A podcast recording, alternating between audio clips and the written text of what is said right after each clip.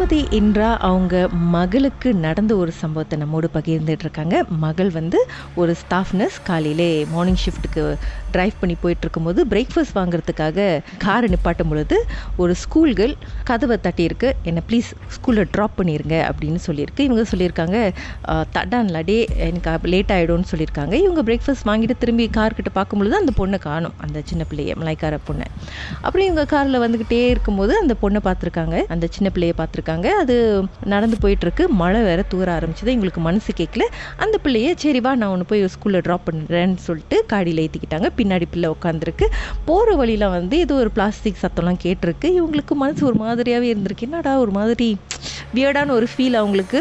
அந்த பொண்ணு வந்து ரூட் காமிக்குது ஸ்கூலுக்கு எல்லாமே ஒன் வே ரோட் இருட்டா வேற இருக்குது காரே இல்லாத ஒரு ஏரியாவாக இருக்குது அப்புறம் என்ன நடந்துச்சு? சொல்லுங்கள் ஓகே கீதா. அதுக்கப்புறம் என் மக வந்து சரி நீ நடந்து போயிடுறியா? முடியுமான்னு சரி நான் நடந்து போயிடுறேன் பரவாயில்லக்கா அப்படின்னு சொல்லிட்டு அது கதவு திறந்து வேற எதுவும் பேசலையா? கதவை திறந்து போறேன்னு சொல்லிச்சு ஏன்னா அது போற ரோடு வந்து தடல். ஸோ வேற வேற எந்த ரோடும் இல்லை. தடல் சைக்கிள் தான் போகணும். அப்ப என் மக இறக்கி விட்டோன்னே என் மக மனசுல நினைச்சா இந்த புள்ள ஜாமா எதையாவது நம்ம காடியில வச்சிருச்சோ எதுக்கும் நம்ம அந்த பின்னால சீட்டை திறந்து பார்ப்போம் அப்படின்னு சொல்லிட்டு காடி க அது அதை இறக்கி விட்டுட்டு கதவை திறந்து பின்னால சீட்டை பார்த்துட்டு திரும்பி பார்க்கதான் அப்படி ஒரு கேர்ளே இல்லையா கீதா அப்படி ஏன்னா அந்த இடத்துல அப்படி ஒரு கேர்ளே இல்ல.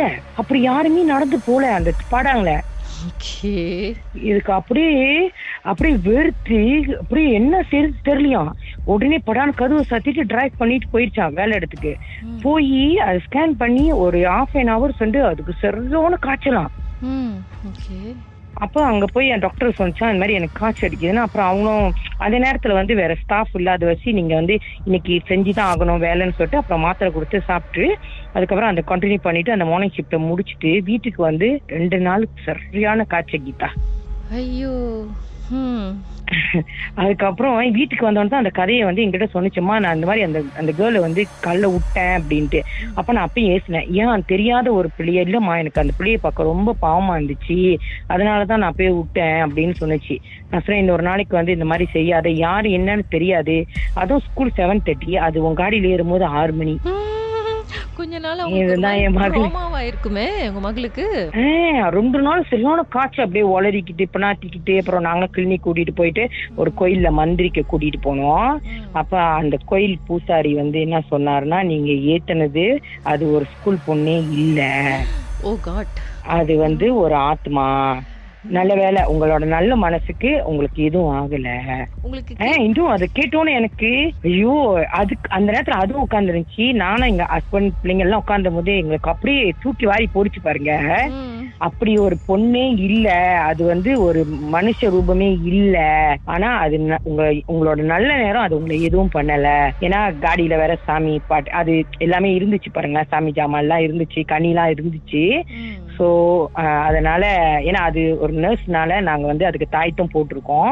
அதனால அது அது வேலைக்கு போயிட்டு வருதுன்னு சொல்லிட்டு அது தாயத்து கட்டியிருக்கு. ஸோ அந்த ஒரு இதனால அதுக்கு எதுவும் ஏற்படாம நல்லதா நடந்துருச்சு. அந்த- ஆத்மாவோட நோக்கம் என்னவா இருந்திருக்கும்னு சொன்னாரா அந்த பூசாரி? அது எதுவுமே சொல்லல. ஆனா வந்து அவரு இதுக்கு மேல இதுக்கு ஒரு கதை இருக்கு. அப்படின்னு சொல்ல வந்தாரு. அதை நாங்க தெரிஞ்சுக்க விரும்பலன்னு சொல்லிட்டு நாங்க அதோட ரொம்ப நன்றி சாமி அப்படின்னு சொல்லிட்டு மந்திரிச்சு தண்ணி அதுக்கப்புறம் துண்ணூறுலாம் கொடுத்தாரு. அதை நாங்க வாங்கிட்டு வந்துட்டோம் கீதா. மறுபடியும் ஒரு கனி கொடுத்தாரு. அதை எடுத்துட்டு வந்துட்டோம். என்ன நீங்க முழு கதையே தெரிஞ்சுக்காம பாத்திலே புஷ்னு வந்துட்டீங்க? ஏன்னா எங்களுக்கு ரொம்ப பயமாயிருச்சு. அந்த மாதிரி சொன்னத ரொம்ப பயமாயிருச்சு. இப்ப கிளைமேக்ஸ் அதுக்கு மேல அந்த கதையை கேட்க வேணாம். ஏன்னா மக வந்து அங்க இருந்துச்சு பாருங்க அந்த நேரத்துல.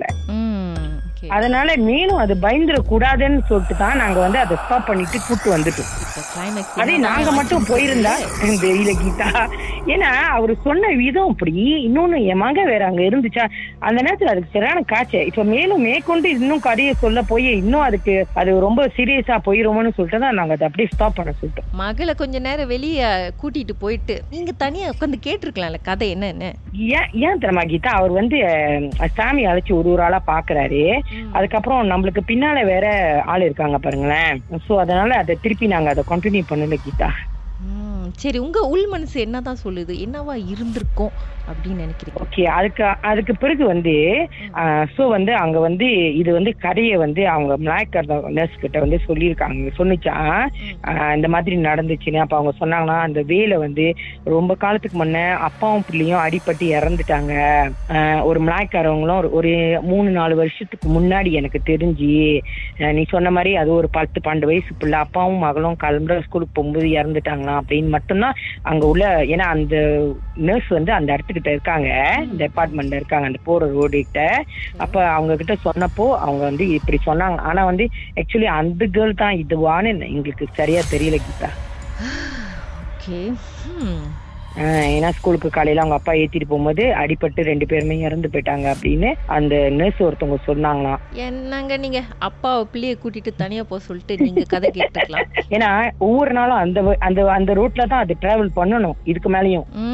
ஸோ அந்த அந்த இடத்த பார்க்கும்பொழுது தான் நிச்சயமா அந்த அந்த சின்ன பொண்ணு அவங்க அவங்களுக்கு ஞாபகத்துக்கு வந்துகிட்டே இருக்கும் ஆக்சுவலி நீங்க பாத்தீங்கன்னா இப்போ வரைக்கும் அந்த ஸ்டால்ல இறங்கி அது பிரேக்ஃபாஸ்ட் வாங்கவே இல்லை. கேன்டீன்லயே போய் வாங்கிக்கலான்னு அவங்க கேன்டீன்லயே போய் வாங்கிக்குவாங்க. ஒரு நாளைக்கு நீங்க அவங்க கூட போய் ஸ்டாப் பண்ணி பாருங்க அதே ஸ்டால்ல யார் கண்டா மறுபடியும் ஏதாச்சும் ஒரு கண்டினியூஷன் நடக்கலாம்ல. மர்மமான சம்பவத்தை நீங்களும் எங்களோடு பகிர்ந்துக்கணும்னு நினைச்சீங்கன்னா வாட்ஸ்அப் பண்ணுங்க. பூஜ்ஜியம் மூன்று ஆறு நான்கு ஒன்பது ஒன்று மூன்று மூன்று மூன்று மூன்று. உங்க பெயர் அதுக்கப்புறம் ஹேஷ்டாக் எம் டி அப்படின்னு டைப் பண்ண மறந்துடாதீங்க. மர்ம தேசத்தில் இடம்பெற்ற கதைகளை மீண்டும் கேட்கணும் அப்படின்னு நினைச்சீங்கன்னா ஷாக் என்ற ஆப்லயும் இருக்குங்க. S Y okay language setting தமிழ்னு செட் பண்ணுங்க. சர்ச் பட்டன்ல மர்ம தேசம்னு டைப் பண்ணுங்க. ஷாக் காஸ்ட் பக்கத்தில் மர்ம தேசத்தில் இடம்பெற்ற எல்லா கதையும் நீங்கள் கேட்கலாம்.